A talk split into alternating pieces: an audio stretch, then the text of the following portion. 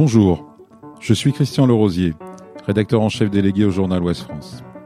Il y a quelques semaines, notre journal proposait à ceux qui le souhaitaient de prendre la plume pour un concours d'écriture. Nous vous demandions alors de mettre en avant des femmes remarquables. Nous avons été gâtés, avec plus de 150 portraits reçus. Vous nous avez parlé d'une grand-mère, d'une mère, d'une amie ou encore d'une collègue. Des portraits touchants, sensibles, étonnants. On s'est dit que ces vies méconnues méritaient de sortir de l'ombre et d'être entendues. On a donc décidé de vous les partager dans cette série de podcasts. Ça s'appelle Elle mérite d'être dans le journal et c'est à découvrir très prochainement sur le mur des podcasts d'Ouest France et sur toutes les plateformes de streaming. Elle mérite d'être dans le journal. Elle mérite d'être dans le journal. Elle mérite d'être dans le journal. Elle mérite d'être dans le journal. Elle mérite d'être dans le journal. Elle mérite d'être dans le journal. Elle mérite d'être dans le journal.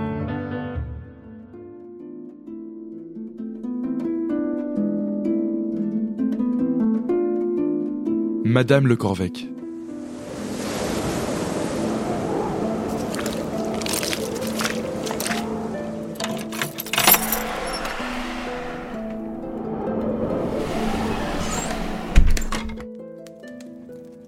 En Bretagne, les rias se nomment abers. Ce sont des bras de mer qui remontent dans les terres, parfois profondément. Ce sont des fleuves d'eau salée, ponctués d'îlots, d'émergences pierreuses entre terre, et mer. Les rides de Madame Le Corvec sont des abers, charriant l'eau salée des embruns de la Bretagne. Elles effectuent des virages, se divisent en canaux, en ridules, strient la peau, la recourbe et la plient encore. Elles sculptent, découpent ses expressions et creusent profondément un visage rieur, bienveillant. Entre les rides se nichent des yeux serrés, très bleus, comme abîmés d'avoir trop regardé les nuages à l'affût des changements de temps. Elle seule sait quand il va pleuvoir. Elle seule sait quand sortir au champ. Des dents, il n'en reste qu'une.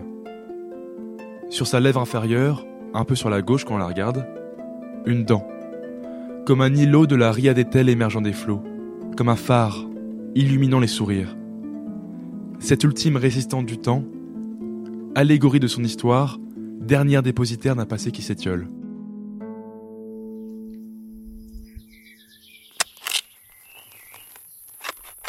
Si elle est courbée, c'est pour se rapprocher de la terre qu'elle a toujours travaillé. Si ses cheveux sont gris, c'est qu'ils ont pris la couleur des journées d'octobre. Si ses mains sont calleuses, c'est qu'elles ont façonné, porté, vécu. La première fois qu'il a rencontré Madame Le Corvec, c'était il y a 30 ans. Il était alors moins impressionnable qu'aujourd'hui. Son cœur hardi, ségrégant les gens uniquement sur leur capacité à le sourire. Il se souvient d'entrer dans la cour de cette vieille bâtisse en pierre grise. La sensation des graviers traversant ses chaussures, rendant la marche désagréable. La mousse verte, poussant ça et là. Le lichen tachant de blanc la pierre. Les portes en bois mouillé, craquelées. Et le puits, trônant au milieu de la cour. Puits vertigineux où il s'imaginait tomber, sans espoir de revoir la surface. Puits dont il adorait remonter le seau et boire à grande goulée l'eau fraîche qui ruisselait sur son menton. Sur la gauche, une étable remplie de paille, gardait l'unique vache qui fournissait le lait et le beurre à toute la famille. Plus loin, le potager, la basse-cour, les quelques dix poules et le chien, qui s'appelait Moustique.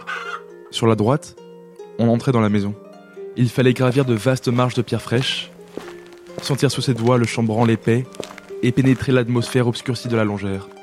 Le sol était en terre battue, si bien que l'on laissait son empreinte sur le sol, comme elle laissait son empreinte en vous. L'âtre gigantesque entourait un feu somnolent qui diffusait une douce chaleur. Continuellement il un repas, emplissant l'air d'éternelle odeur de potage et de lard fumant. Il se souvient de s'asseoir sur un banc de bois, près de l'unique fenêtre.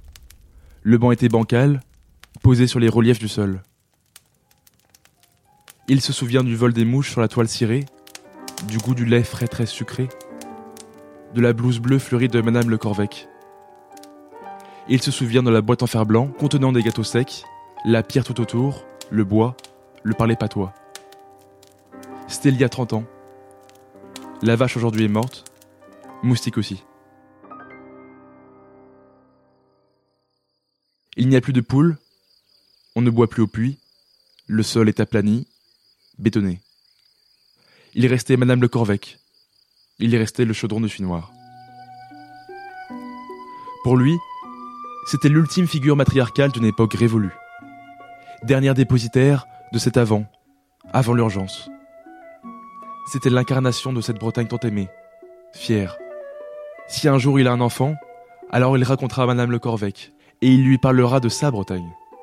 En passant dans le village, il lui montrera la maison, et alors, ils tisseront de nouvelles histoires. Signé Benoît Gélin. Elle mérite d'être dans le journal. Elle mérite d'être dans le journal. Elle mérite d'être dans le journal. Elle mérite d'être dans le journal. Elle mérite d'être dans le journal. Elle mérite d'être dans le journal. Retrouvez cet épisode ainsi que nos autres productions sur le mur des podcasts et aussi sur notre application Ouest France. N'hésitez pas à nous mettre 5 étoiles si vous avez aimé ce programme.